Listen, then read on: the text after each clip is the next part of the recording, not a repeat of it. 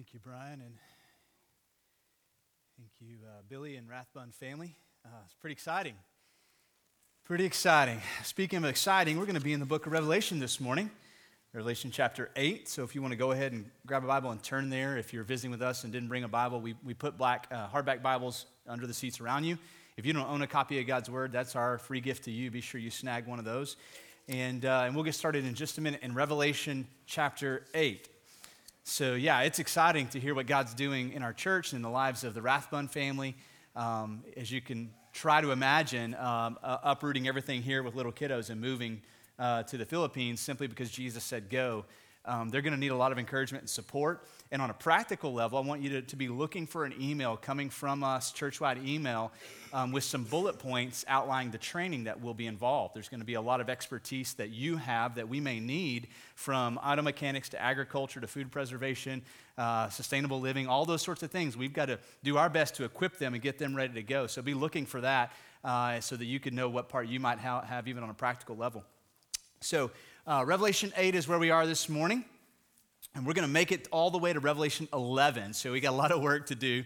Uh, but it's going to be good. It's going to be exciting. So if you're visiting with us or haven't been here in a while, just so you know, we're, we're going through the book of Revelation. And we've made it uh, to chapter 8, which is where we get to uh, the seven trumpets. And I'll give you some reference uh, so that you can kind of know where we are in just a moment on that. So, um, so let, me, uh, let me just start with the timeline uh, that we've been working off of. That's the big question about Revelation. So, if you open your Bible to the very first verse in the very first chapter, you're going to start with the beginning, chapter 1 and 2 of Genesis.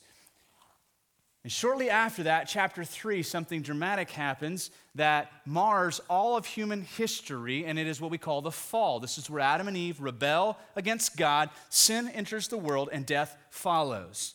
And so, chapter 3 really, really fractures a lot of things. It fractures the image of God in man. We were created to bear the image of God.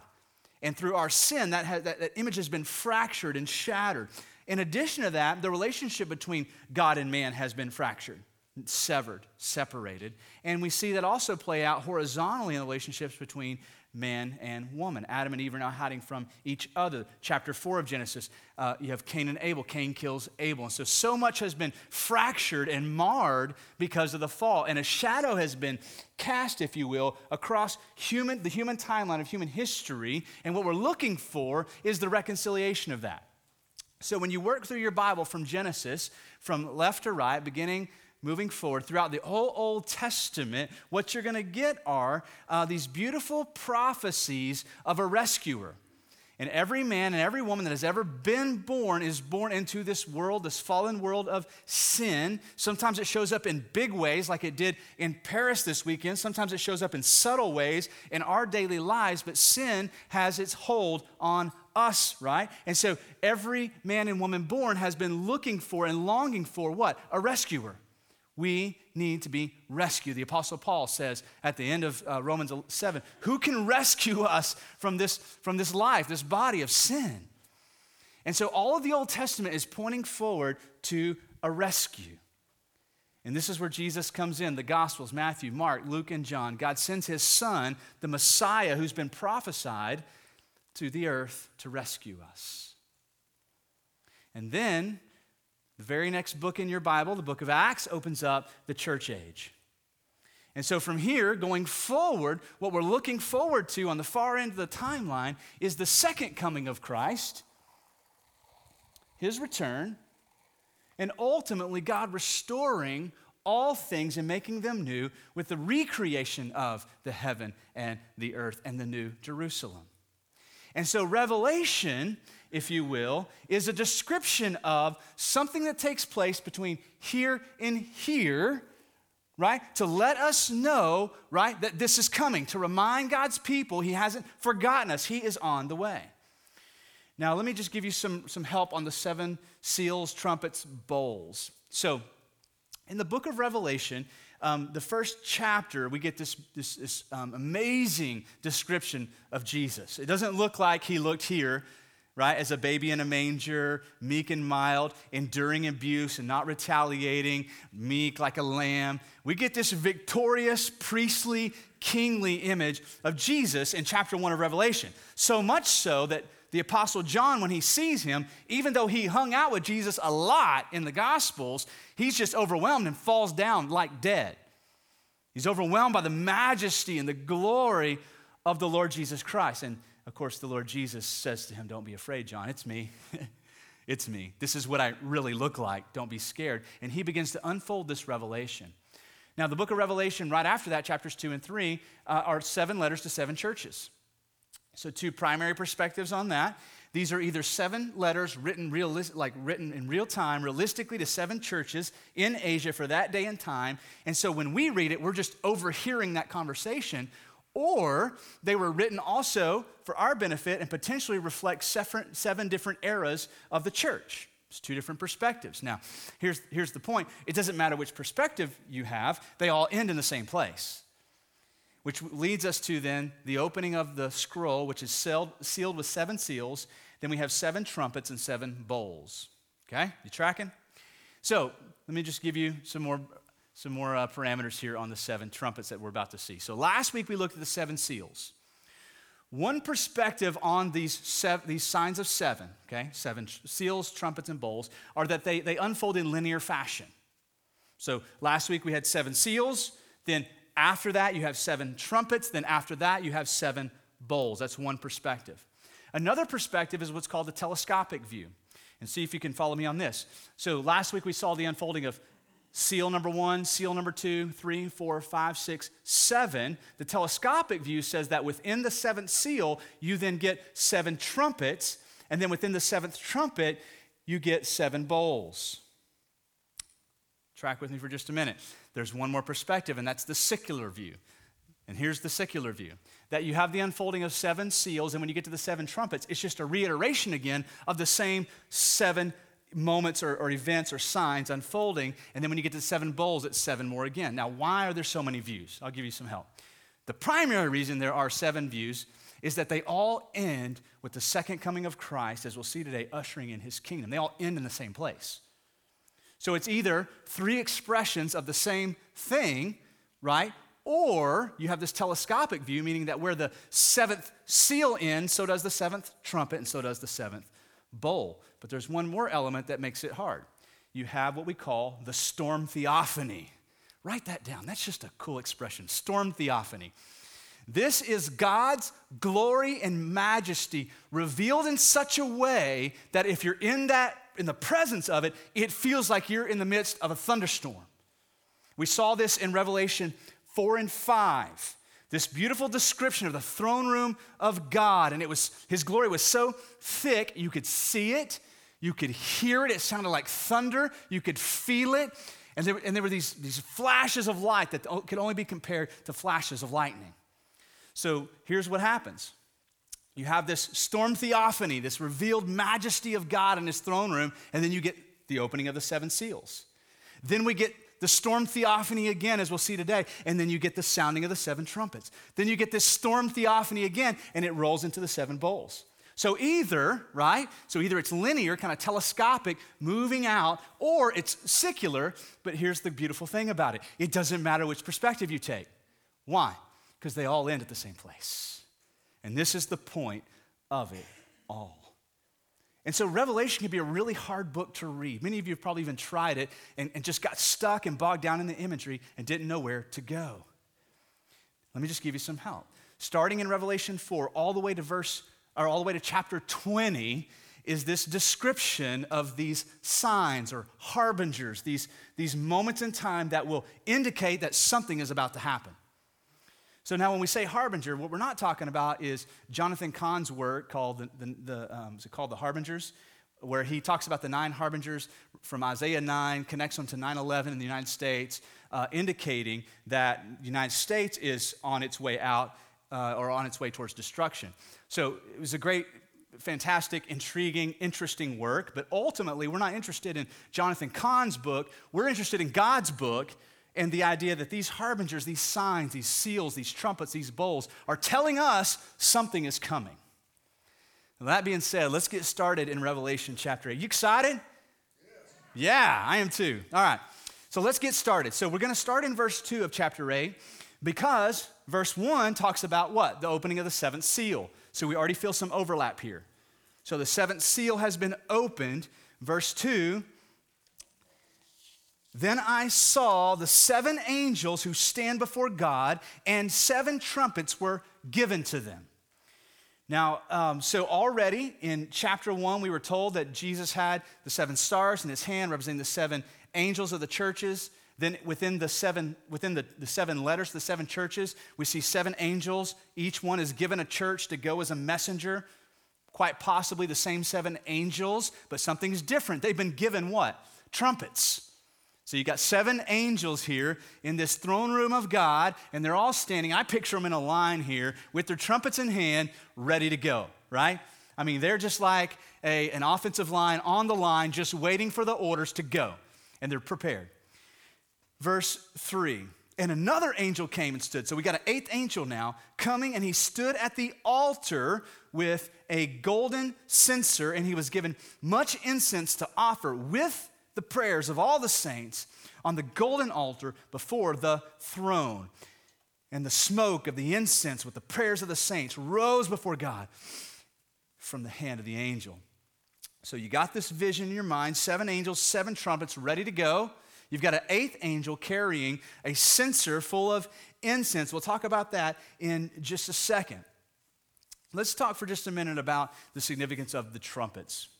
So if you if you read your Old Testament and look for the use of trumpets in the Old Testament, you're going to see these um, these really big events in human history, really big events in your Bible are signified by the blowing of trumpets. I'll give you a few of them. Okay, I'm going to roll through a few kind of quick, and then we'll slow down. So, um, trumpets were used to indicate the beginning of a time of war. This is how you indicated, right? Charge, we're on the way. Um, they were also used in the dedication of the temple. So, when it was time for the grand opening of the temple, trumpets were used to indicate, to signify the temple is now open. The enthronement of a new king. They would announce with the blowing of the trumpets, we have a new king. The worship of Yahweh is oftentimes depicted with the blowing of trumpets. And we say Yahweh, we sang that earlier. This is literally the proper name of God. So we call him by a bunch of names, don't we?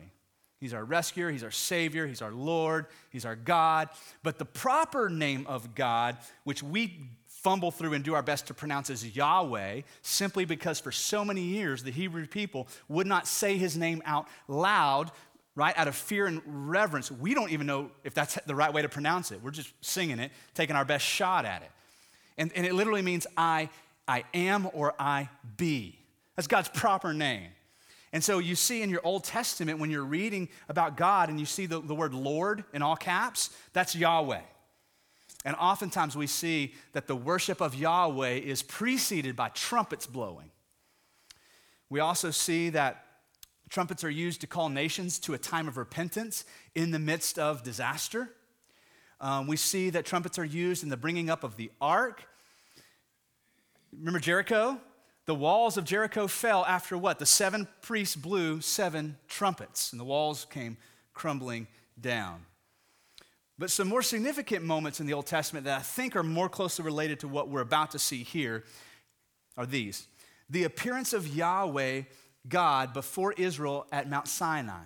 Exodus 19. Moses goes up on the mountain, the people of Israel down at the foot of the mountain, and we get this description of what it looks and feels like. Here's verse 19. And as the sound of the trumpet grew louder and louder, Moses spoke, and God answered him in thunder. Exodus 19 19. Moses is in the presence of God at the top of the mountain the trumpets are getting louder and louder. Moses speaks to God, and the voice of God coming back sounds like thunder. How about the announcement of the day of Yahweh? So, in the Old Testament, all the way back here, we get these beautiful prophecies of the day of the Lord that's coming.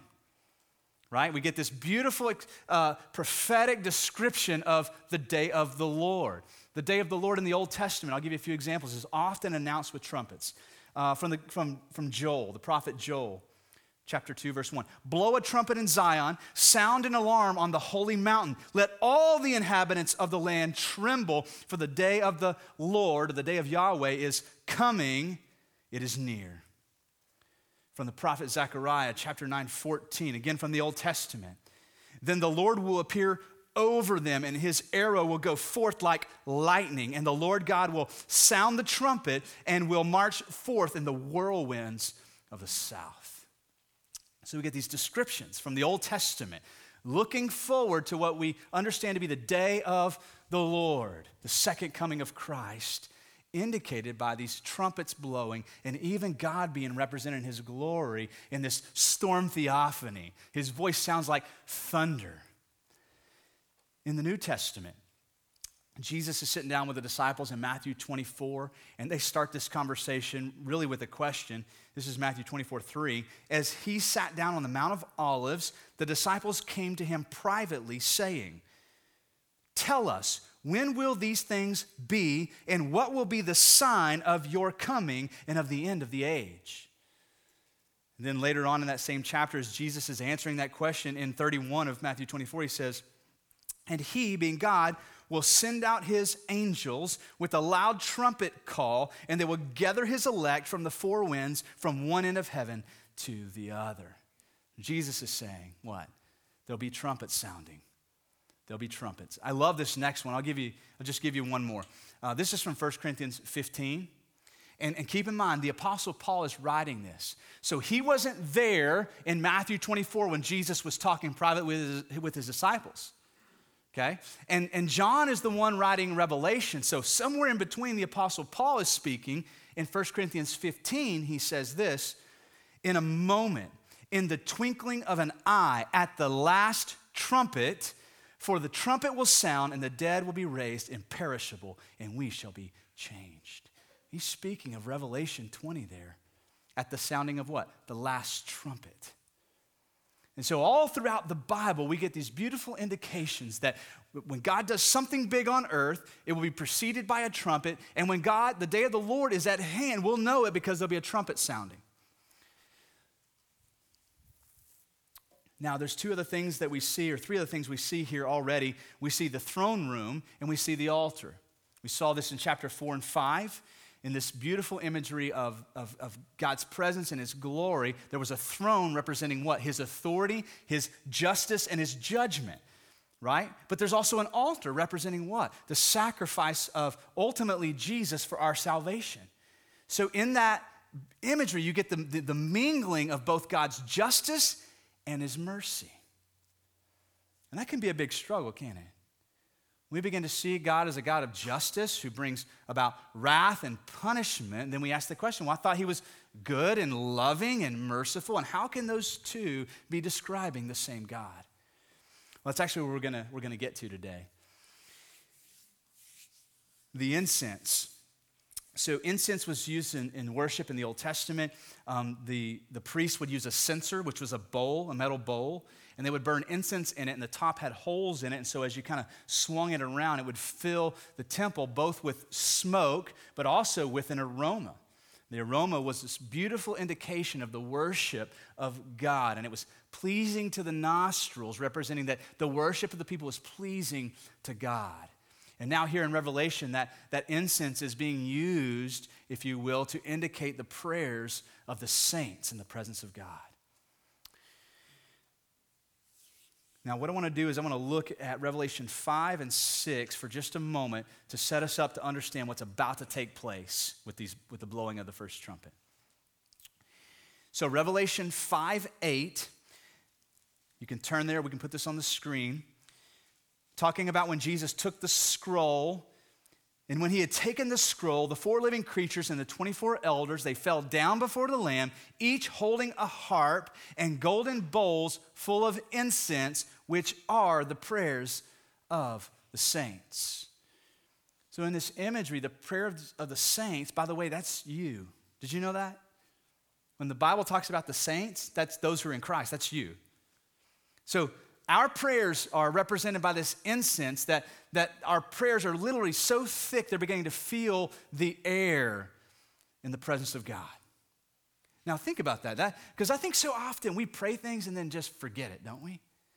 I mean, how many hundreds, if not thousands, of prayers have you in your heart or with your lips uttered to God and then forgot about? Right? And so when this happens, we tend to feel like what? God forgets about them too. And so, what we're seeing here is that God hasn't missed one genuine prayer. He hasn't forgotten one thing that you've expressed to Him. All of our prayers are, are collected like this bowl of incense, filling the presence of the throne room of God with the prayers of the saints. Then in Revelation 6, the very next chapter, we hear the martyrs crying out and praying. Verse 10, this is at the opening of the fifth seal. We saw this last week. They, being the martyrs, those who've died for the sake of Christ, they cried out with a loud voice, O sovereign Lord, holy and true, how long before you will judge and avenge our blood on those who dwell on earth? So the martyrs cry out, and God responds with what? Be patient just a little bit longer. And so here we have the martyrs crying out, God, avenge us. Avenge those of your people here on earth who are still being mistreated and, and, and cast out and persecuted, some of them even killed for their faith. How long, oh God, until you avenge the blood? And God says, What? It's almost time. Be patient. We see indications of this all over the world. You know, what we saw in Paris, this, this grotesque expression of brutality directed towards, primarily towards the Christian faith. What we're seeing is a small glimpse of this. Demonic forces working through disasters or through people to bring about destruction to God's people. Now, the Paris thing was incredibly tragic, right? People right now still fighting for their life as a result. But I think as a church, we are somewhat naive and not realizing that that is actually taking place in much higher numbers every day right now. Across areas of Africa, across the Middle East, Christians being persecuted for their faith. And the martyrs are crying out, God, how long before you avenge, before you bring your enemies to an end? And God says to the martyrs, a little bit longer. Now, this is what's beautiful. So in verses two through four, the prayers of the saints are filling the presence of God. And in verse 5, he now begins to respond. As the trumpets blow, we begin to see this crescendo of God's responding and avenging the blood of the martyrs, responding to the prayers of his people with the blowing of the trumpets. In verse 5, then the angel who has this, this censer with incense, so he goes back to the altar. Then the angel took the censer and filled it with fire from the altar, and he threw it on the earth. And there were peals of thunder, rumblings, flashes of lightning, and an earthquake. And so this eighth angel has got a censer full of incense representing our prayers. And then what does he do? He goes back to the altar and loads it with burning coal, right? And now the imagery, he's hurling these, this coal down on the earth. And we're going to see this unfold in the seven trumpets. So, if you get this imagery in your, in your mind, so like from Isaiah 6, the prophet Isaiah is in the presence of God, the throne room of God, and he realizes that he, he says, I am ruined, I am undone, I am unworthy to be in the presence of God because of my sin. And one of the flying angelic creatures there makes its way over to the altar, scoops up some coals, and touches his lips, representing what? Cleansing him, forgiving him, making Isaiah righteous enough to stand in the presence of God. Now, these, this imagery is taking these coals and hurling down, them down on earth. So, like, I don't know if you have any charcoal barbecuers here in the room. It's like those charcoal briquettes when they just get scolding hot. And so, like when you stir them around in the fire pit and they begin to crackle and pop and embers go up and it, right, it just agitates. Okay, imagine that times like seven trillion, right? as, as the wrath of God is poured out, represented here on the earth, it's literally like the, the popping and the cracking, it, it feels like thunder. And the little embers burning and going, you know, flashing up is like lightning going off in this imagery. When this angel begins to cast down these lumps of coal right from the altar down on the earth. Now we're going to get to the blowing of first trumpet. If you're taking notes with us, I want to make this note, and it's so incredibly important. God hears and responds to the prayers of his people. God hears and responds to the prayers of his people. Not one prayer of yours has been wasted breath. Hasn't been. any prayer that you have prayed to God in faith, He has record of, such that you can actually, like, it's part of the aroma of heaven. Not one prayer has been wasted. Though we're prone to, right, to cry out to God and then forget, God does not forget. Now, He doesn't always respond with, okay, I'll do that, right? I mean, the sovereign God of the universe doesn't need me to tell him how to run things. So, very seldom do I get a, a, pat on the back. Good job, Jason. I'm glad you thought of that. Okay, I'll do it. Like, most of the time, I get what the martyrs got be patient, right? Be patient. Wait a little longer. And sometimes being patient means waiting a few days, waiting a few weeks, waiting a few years. And in this case, right, waiting till Jesus comes back. And God says, i have heard your prayer. I've got it. It's logged. It's not wasted. I will respond. God hears and answers. He hears and responds to the prayers of his people. Now, verse 6.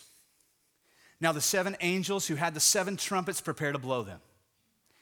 And the first angel blew his trumpet, and there followed hail and fire mixed with blood. And these were thrown upon the earth, and a third of the earth was burned up, and a third of the trees were burned up, and all the green grass was burned up. So the martyrs cry out, How long, God? He says, Be patient. Then in this imagery, we're told that the prayers are beginning to fill the room like incense, and God releases this eighth angel to begin to then what? To hurl down the coals of the altar onto the earth. And in this first trumpet blowing, we see it play out in hail and fire mixed with blood. Now, in the, four, the first four trumpets, as they blow, we're going to see an incredibly um, familiar symbolism or um, a familiarity to the plagues in Egypt. Now, not a perfect matchup, but this, in fact, is the seventh plague in Egypt. So, all the way back here in Exodus, when God sends Moses to Pharaoh to let his people go out of slavery, there's, there are 10 plagues. This is one of them. You're going to see that play out with the next few trumpets. I just want to make a note here. So, a third of the earth, and a third of the trees and all of the grass is burned up. Okay? So this is not just wildfires out in California or out in the rural areas around Possum Kingdom Lake. The whole earth feels the impact of what's happening right here. And so far, it's not a direct impact on people. Now, people are being affected indirectly, but ultimately, what's happening is God is unleashing his wrath, his punishment, first of all, on the earth and a third of the earth, a third of the trees, and all the grass are burned up. Second angel, verse 8. The second angel, he blew his trumpet, and something like a great mountain burned with fire and was thrown into the sea. And a third of the sea became like blood, or became blood. A third of the living creatures in the sea died, and a third of the ships were destroyed. Now, most likely, what we're catching here is the imagery of volcanic eruption. Now, what's interesting in this area, they already had they had two significant frames of reference for what we just read, if that's in fact the imagery that John's seeing. I'll, I'll give those to you. Uh, one was Mount uh, Vesuvius in 79 AD. So, about 15 years before John writes this down, the people in this area have been greatly impacted by uh, this volcano. Matter of fact, uh, when Mount Vesuvius erupted, uh, Vesuvius, it buried Pompeii and Herculaneum. Two major cities were leveled with this volcanic eruption. Another example would have been the Aegean Islands. Um, the volcanic eruptions in the first century, um, when the volcanoes of the Aegean Islands would erupt, it would fill the sky with red. And so you begin to feel that this might, in fact, be the imagery that John is seeing here as God begins to unfold this second trumpet. Of course, the ocean turning to blood, that would happen in the first plague in Egypt. The ocean turned to blood.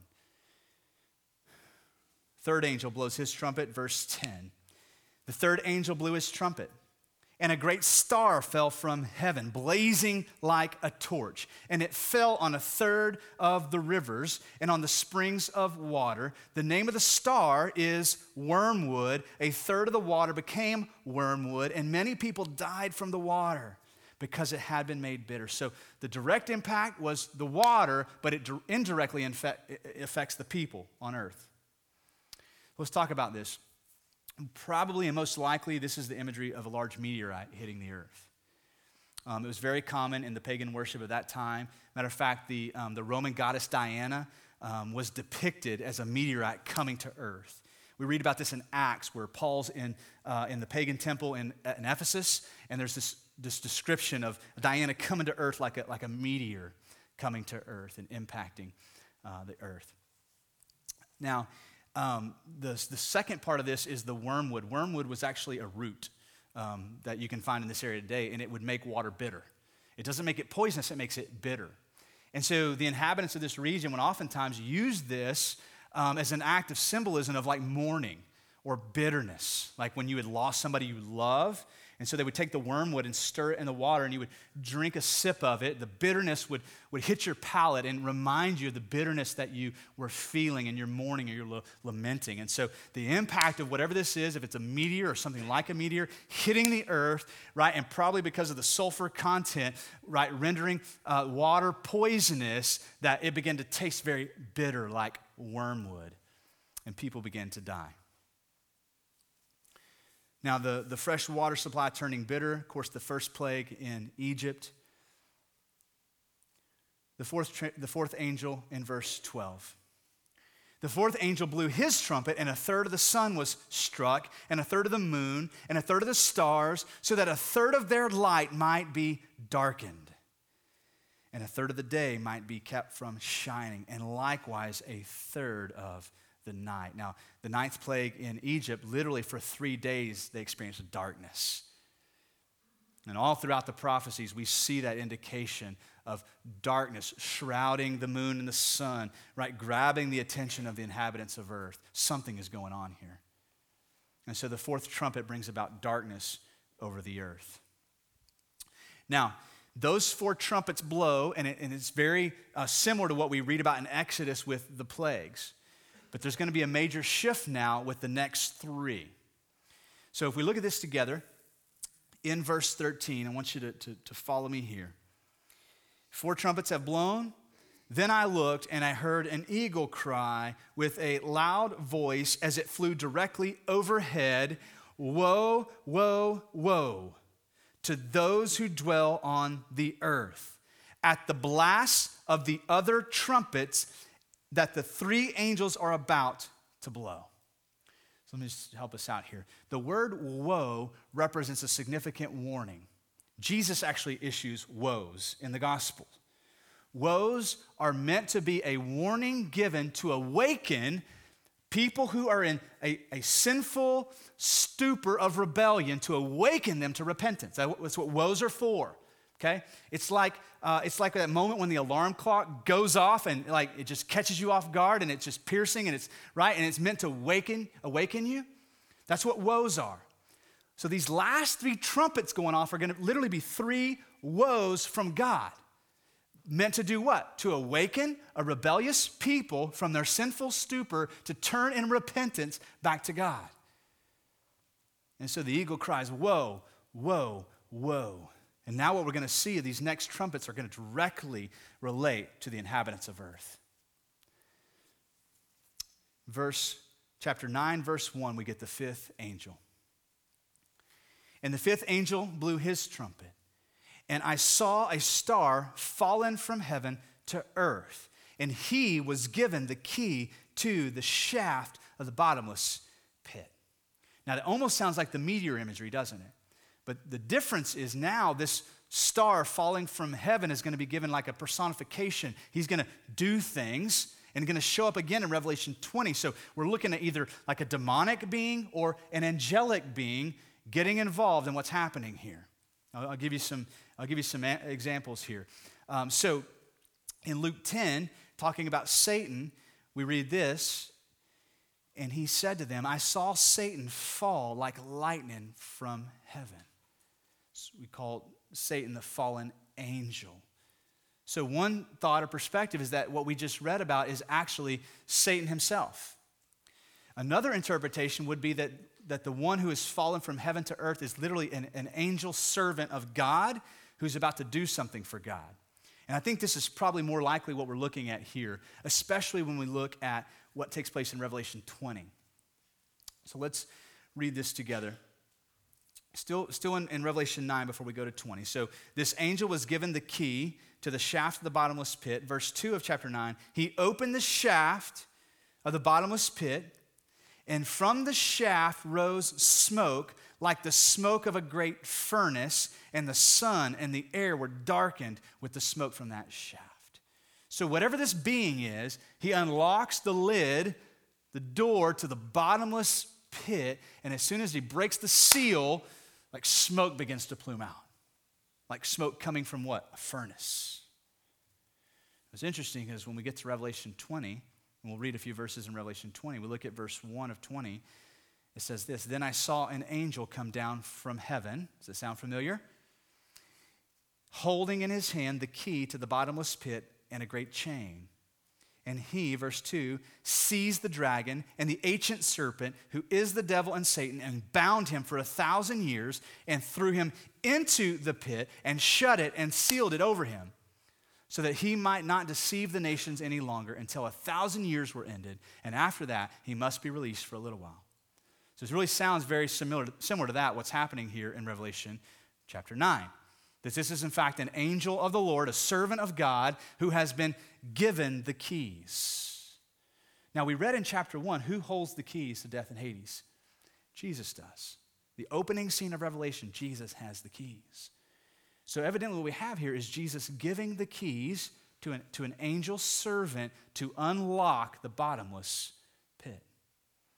It's consistent with what we read even in Matthew 16, where Jesus is talking to the disciples he, he's talking about building his church, and he essentially gives them the keys. Whatever you bind on earth will be bound in heaven. Whatever you loosen on earth will be loosed in heaven. And he essentially gives them the gospel as the keys to heaven. And then they go from there and share the gospel all over the earth, unlocking heaven for those who would believe. Now Jesus is giving the keys, right? Giving permission to the angel to unlock the bottomless pit. Now, here's the point I think that I want to make. Whichever way you go here, it doesn't matter. Jesus is in sovereign control over what's taking place here. So there are some who would say, again, this is, this is a demon. There were some who say this is an angel of the Lord. But ultimately, who is sovereign over the keys? Jesus is. Jesus is. Jesus is sovereign in sovereign control over all things, both good and evil. Jesus is in sovereign control over all things, both good and evil. You're going to see this all throughout Revelation. You're going to see a lot of un- unfolding of evil and destruction, but never outside the boundaries that Jesus has set. Whether it's a time frame or, um, or a geographical, geographical frame, anytime Satan has been released, it's, it's got restraint. It's like what we see with Job, where God says to Satan, you can, you, can, you can have your way, but here are limits and boundaries to how far you can go with my servant Job. And so we see God sitting in sovereign control over both good and evil. And this is true in, in your life as well. Right? You walk with the Lord for any number of years, you're going to be able to look back at moments that felt very dark, very desperate, very evil, with a hindsight perspective to see good. I mean, you don't have to walk with the Lord very long at all to have those experiences. You walk through an experience in life that is a trial and suffering. It feels like you're walking into a dark room. Many times you feel all alone, and then only to what? To walk through that season in life and look back and realize that Jesus was there with you in the dark room, in the valley of the shadow of death, ushering you through it. And what felt like evil or darkness or pain or suffering, somehow He has turned it out for your good. Right? And you would never say, Ooh, I want to go through that again. But in each of our lives, our testimony over after testimony of what? Jesus is sovereign control of both good and evil. The only way he can do that is to be sovereign over evil. That doesn't make him the author of it, that makes him the Lord over it. And over and over again, right? Satan is being released with limits. You can only go this far. And so here we see what appears to be Jesus giving sovereign authority for this angel to open the pit. Now we're going to get this imagery of locusts, verse 3. And from the smoke came locusts on earth, and they were given power, like the power of scorpions on earth. They were told not to harm the grass of the earth or any green plant or any tree the focus is changing, isn't it? But only those people who do not have the seal of God on their foreheads. They were allowed to torment them for five months, but not kill them. Five months was the life cycle of a locust, by the way. It's also the season of um, drought and famine every year in this region. From April to August, they go through severe drought. So either one of those could be implied here. But the point is what? There's a limit, there's a time frame. They were allowed to torment for five months but not kill them. Their torments was like the torment of a scorpion when it stings someone. In those days, people will seek death and will not find it. They will long to die, but death will flee from them. I can't imagine any more vivid imagery of suffering than what we just read right there. Suffering to the point where you're looking for death and you can't find it, being unleashed on the earth. Now we're getting this imagery of locusts here. Let's, let's finish out this description. So, in the appearance of the, this is verse 7, in, in appearance, the locusts were like horses prepared for battle. On their heads were what looked like crowns of gold. Their faces were like human faces, their hair like a woman's hair, their teeth like lion's teeth. They had the breastplate like a breastplate of iron, and the noise of their wings was like the noise of many chariots and horses rushing into battle. They have tails and stings. they have tails and stings like scorpions, and their power to hurt people for five months in their tails. I want to stop there. There's a couple different ways that commentators will read what we just read. One would be to say that what's being described here are these locust like beings, and, uh, and the, the imagery is really depicting demonic forces here on earth. And so this is how John's seeing it. Another way would be to say what John is seeing is something he's never seen before, and what he's actually seeing is modern day instruments of warfare. Things like helicopters and aircraft carriers and rocket you know, jets and missiles and things. And so he's trying to describe things that he's never seen before, but he's describing, describing them with imagery that, that he has seen, like locusts and lions and horses. And, and so either way, you, either way you go here, what we're seeing is all out warfare being unleashed on the earth. And so in this region in particular, they've experienced almost every century that is recorded has experienced some in some area um, a, a plague of locusts. Um, there was one in the, uh, the, uh, the 19th century that was described as being four miles long. That's how long the cloud of locusts was. In 1988, so from like 79 to, or 1987 to 1989, about three years worth of locust plagues. In 1988 alone, uh, we sent over 300 million gallons of pesticide to Africa because of a locust plague over $250 million worth of aid, right, for just a locust plague. So these people are very familiar with the destruction that locusts can bring about. However, I think locust is just the imagery depicting something much worse. So the bottomless pit opens and smoke comes out. And so what we're seeing is this cloud of locusts or destroyers are coming out onto the earth. And, and John's describing them as he sees them, whether he's seeing instruments of warfare from the future or he's seeing these creatures and this is what they look like. Uh, we don't know. But the point is, right, demonic forces being released here on earth. Here's how we know it. Look at verse 11. They, whoever they are, have uh, as king over them the angel of the bottomless pit. His name in Hebrew is Abaddon, which means destroyer. And in Greek, he is called Apollyon, which also means destroyer. The first woe has passed, and behold, two are still to come. So the main point here that we're being that's being described to us is that ultimately demonic force has been unleashed here on earth. Warfare is taking place. Now, I don't know if you catch on to what's happening then. Did you notice that those who were affected by this were those who did not have the seal on their foreheads. Did you may catch that? Now, this is the Old Testament imagery that your spiritual identity would be reflected on the outside. And in the Old Testament, they would, they would, they would put, hang things from their foreheads or bind them around their necks or set them on their doorposts, representing what? Their spiritual identity. And so here, this sealed is being represented, sealed on their foreheads.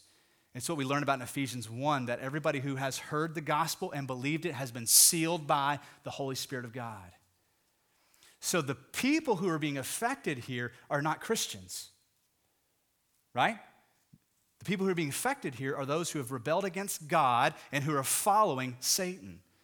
You feel the irony in that? Satan has just been released on earth and he's attacking his followers. The destroyer has turned on those whom have followed him. Now, think about this. If you're taking notes, Satan always promises life and always delivers death. Always.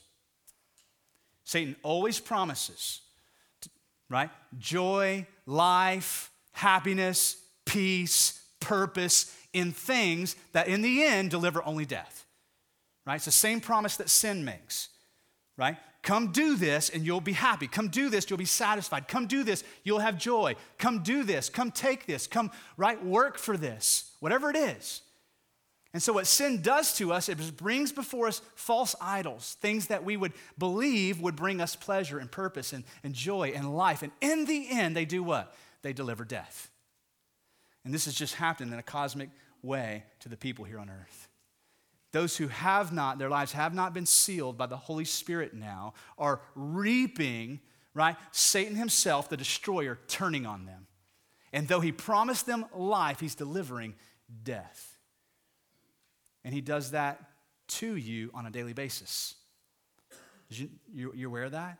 Satan lies to you every day, attempting to put idols in your hands right? Attempting to put things in your mind and on your heart for you to pursue. And he promises you what? This will make you happy.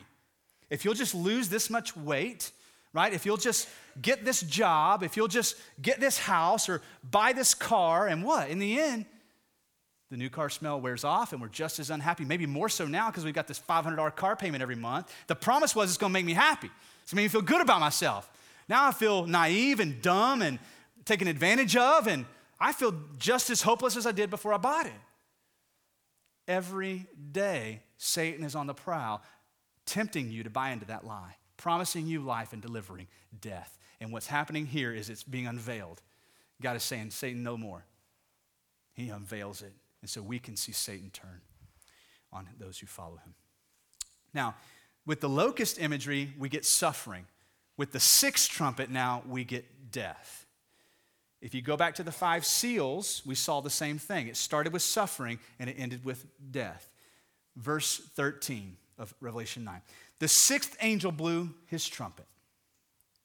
And I heard a voice from the four horns of the golden altar before God, saying to the sixth angel who had the trumpet, Release the four angels who are bound at the great river Euphrates. So the four angels who had been prepared for the hour, the day, the month, the year were released to kill a third of mankind. That would be over 2 billion people if it happens today.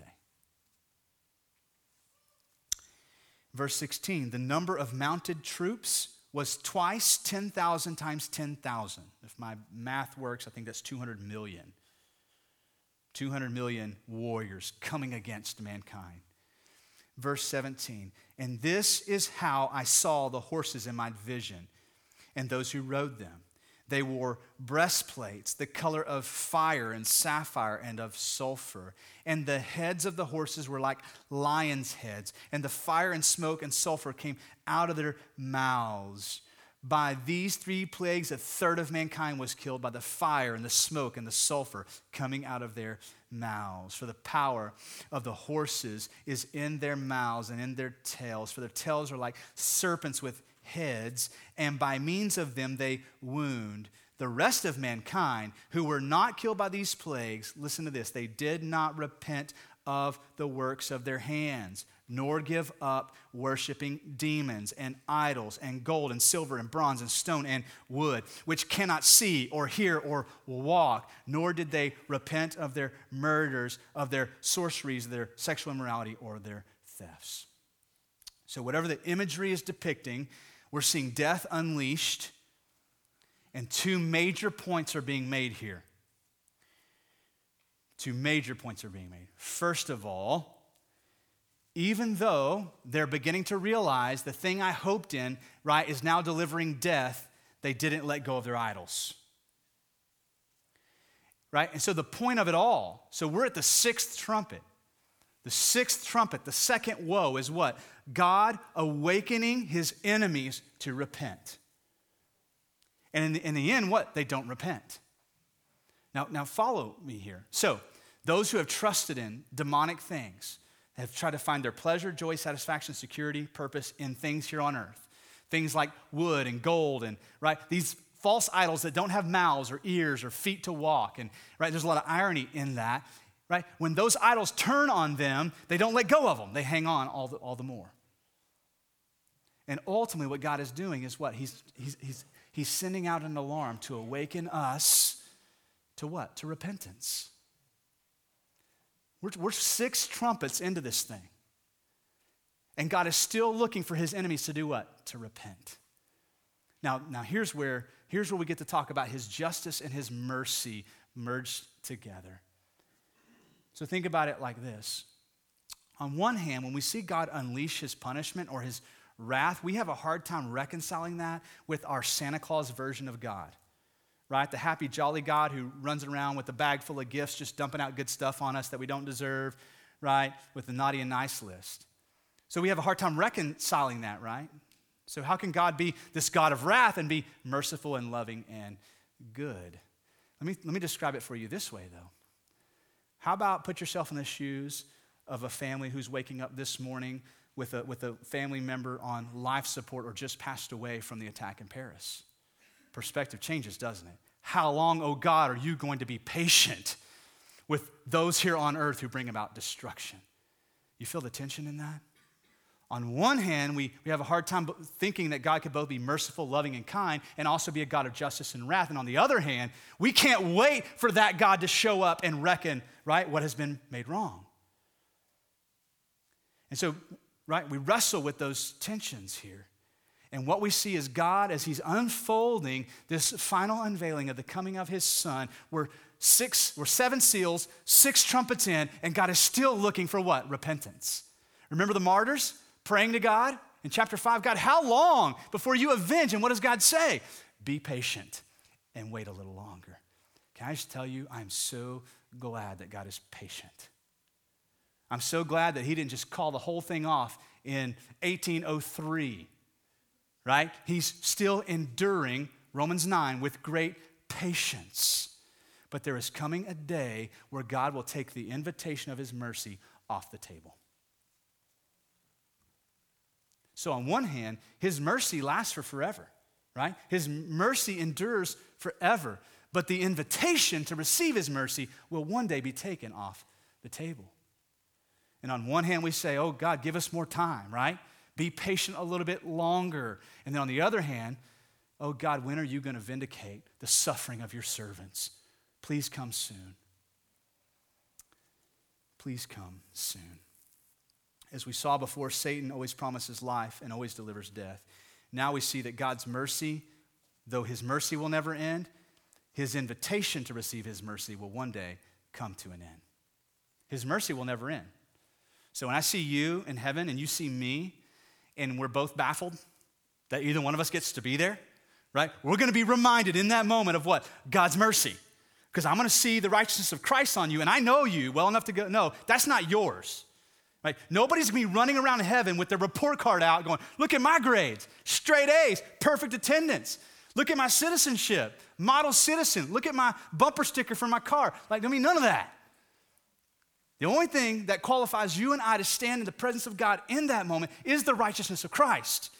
And when I see you clothed and robed with, with the robe of Jesus, I'm gonna go, gosh, he's merciful. And when you see me, you're gonna think the same thing. God's mercy endures forever, it never ends. However, his invitation to receive it will one day be off the table. I can't tell you when that day is. The angels in heaven can't tell you when that day is, but we just read this morning. They're all postured and ready to go. And on one hand, they're thinking this can't come soon enough, right? With every every terrorist attack, with every natural disaster that brings about destruction here on earth, with every stench of death here on earth, the angels are postured, they're ready to go. The martyrs are crying out, God, come soon. And God is waiting patiently until the right moment where he tells the angels, okay, go. Angel number one, go. Angel number two, go.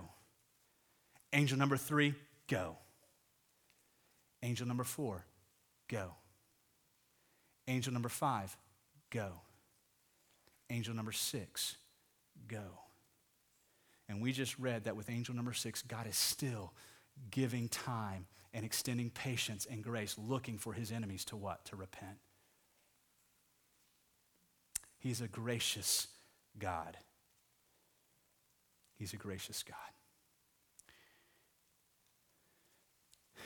The seventh trumpet, the final woe, is in verse 14 of Revelation 11.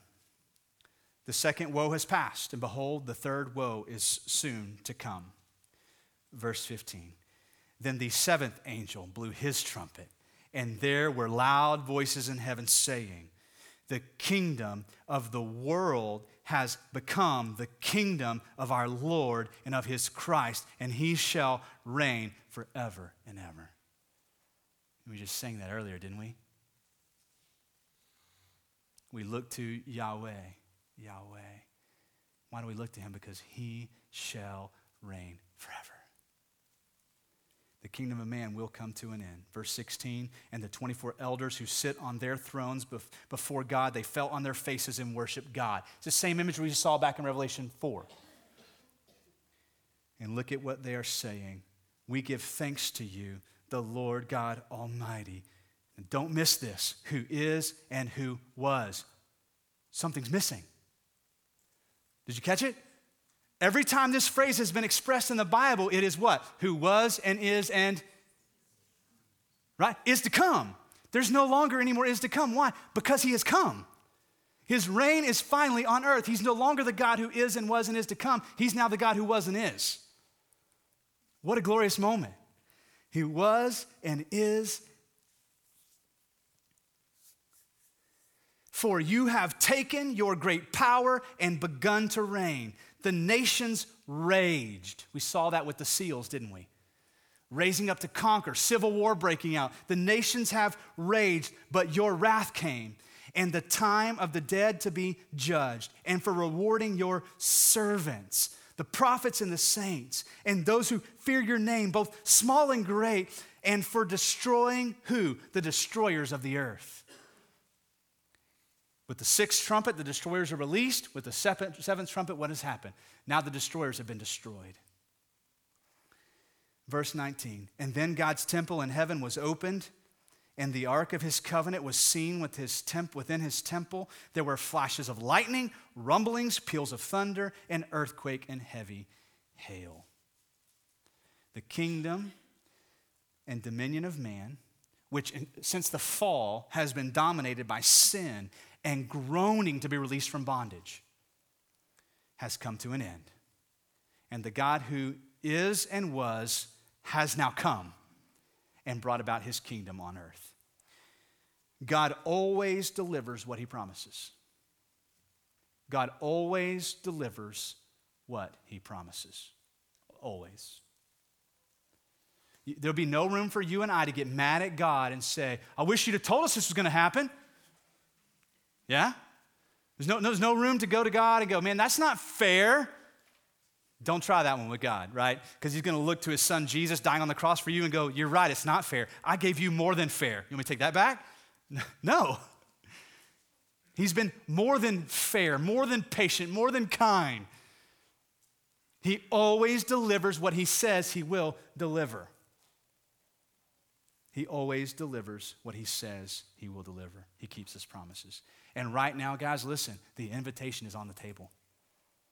The invitation is on the table. God is promising you right now that if you will trust in the work that his son Jesus did on the cross by faith and faith alone, you will be saved. You will, release, you will be, receive endless mercy, grace abounding that never ends. You will know the presence of God in a very intimate and real way.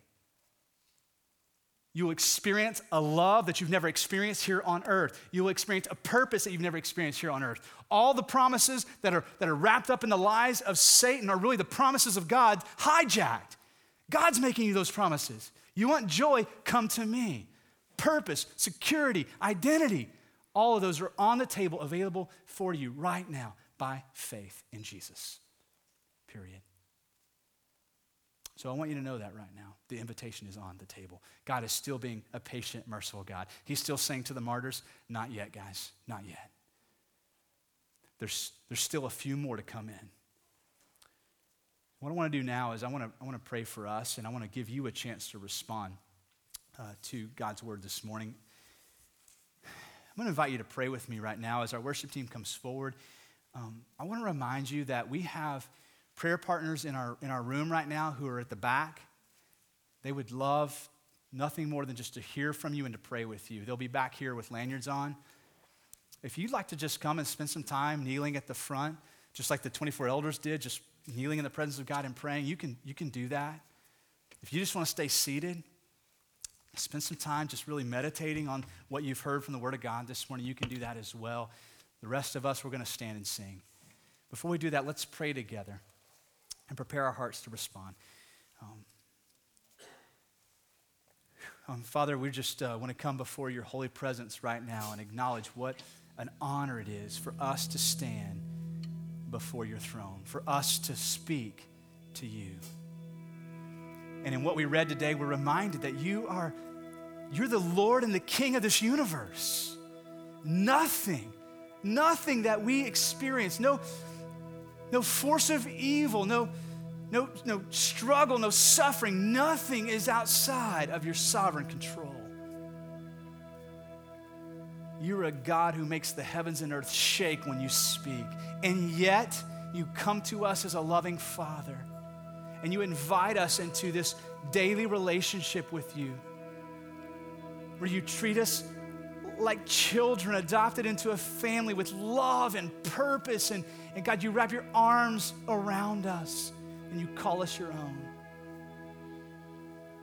You're both the King of the universe and the Heavenly Father.